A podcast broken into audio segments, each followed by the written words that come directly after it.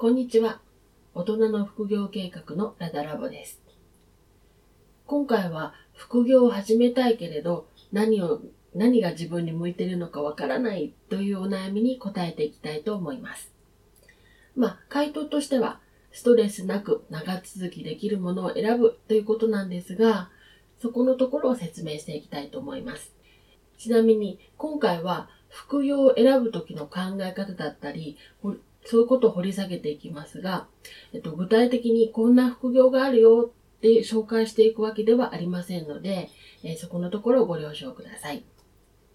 では、本題です。まず最初に考えたいのは、あなたにとっての副業の緊急性です。で、いきなりストレスなく長く継続できるものを選ぶということから外れていますが、これは何よりも大切なことだと思っています。副業といっても様々な種類があって、実際に収入を得るまでの期間も様々なんです。数年後には収入収入の柱にしたいっていう場合もあれば、数ヶ月以内には収入がなくちゃ厳しいということもあると思います。もっと緊急の場合には、来月にはお金が必要だなんていうケースもあるかもしれません。自分にとってどのタイミングでお金が必要なのかこれは副業を考える中でとても重要なことなんですね。緊急を要するのに収入を得るまでに時間のかかることをすると、最終的に焦ってしまって、例えば1日10分スマホをポチポチするだけで毎月50万円が手にできますっていうようなどう考えても詐欺案件に引っかかってしまいます。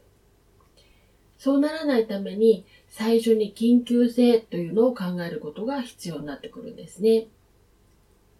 そしてもし仮に来月にもお金が必要だという場合は、ネットを使ってとかいうものではなくて、スキルを磨いてというものでもなくて、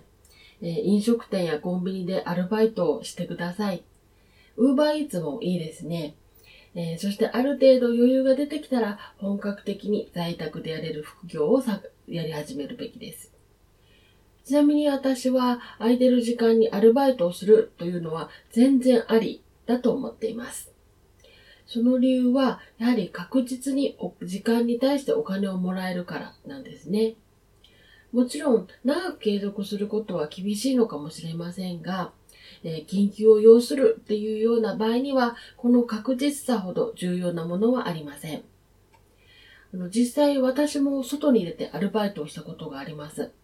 もちろんその後そのアルバイト経験をネタにして仕事の幅を広げたりもできるので、私は良いことばっかりだと思っています。えー、では、時間的余裕が若干でもあるということを前提に副業を選ぶポイントを考えていきましょう。本題ですね。えー、ここではいわゆるアルバイト以外のことを考えていきます。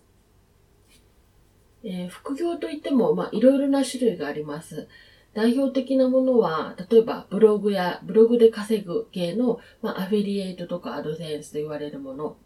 あと、転売や背取り、えー、ライティングとかデザインとか、あとディレクション、プログラミング、あとコンサルとかアドバイザーみたいなものもありますね。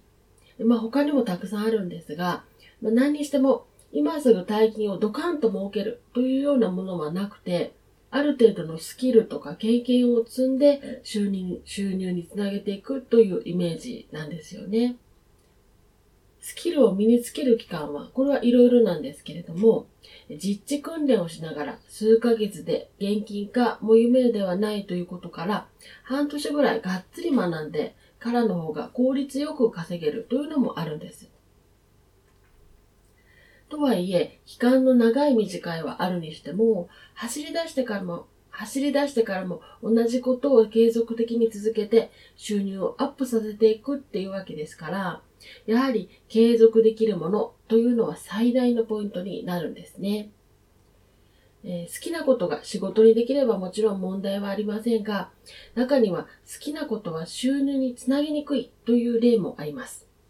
なので、せめて苦にならずに継続できるものというのを選ぶことが大切というわけです。じゃあここでなんでストレスがあるといけないのかという話ですけど、えー、例えば、うん、アニメのフィギュアを集めるのが趣味だったとします。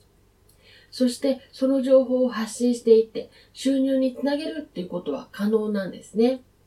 その場合は例えばブログとか YouTube で情報発信をしていくのが適当かと思います。ところがブログで情報を発信しようと思っても文章を書こうと思うだけでうんざりするとかっていう場合はもうストレスにしかならないですね。こうなると、パソコンに向かうこと自体がストレスとなって、結果的に収入につなげることができないんです。動画を撮るにしても、顔出しどころか、家で撮影をすること自体がストレスになるっていう場合もあるので、こうなると進まないですよね。えー、実は私、え過去に2回デザインを学ぼうとしたことがあります。えパソコン作業という意味ではそれなりに得意で環境も整っていたんですけども、こうなると、なんとかなるとか、いや、もうなんとかならないわけがないとまで思ったんですけども、結局2回とも自分のセンスのなさっていうのにぶつかってしまって、最終的にもうパソコンに向かうこと自体が嫌になってしまいました。えー、順調に進めてたライティングすら億劫になるぐらいパソコン嫌いになったんですね。えー、確実に収入につなげるには、やはり下積み期間というのが必要で、さらに、えー、それが継続していくわけですから、えできるだけストレスのないことを選ぶのが重要だということですね。それでも、どうやって見つければいいのかわからないという方っていっぱいいると思うんです。もうそれがある意味当然なんですね。で、ここまで来たら、嫌いなものを削除、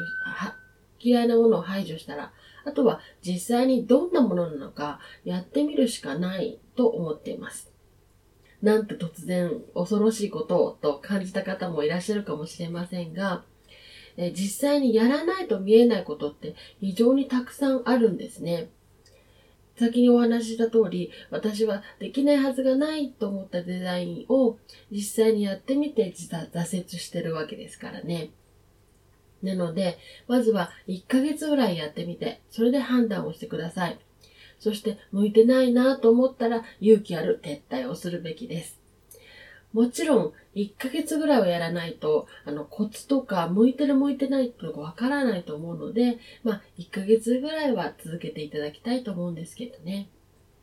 えー、で副業を始めると、そのまま突き進めなければいけないってこう思っている人がいるんですけど、その考えは間違ってると思っています。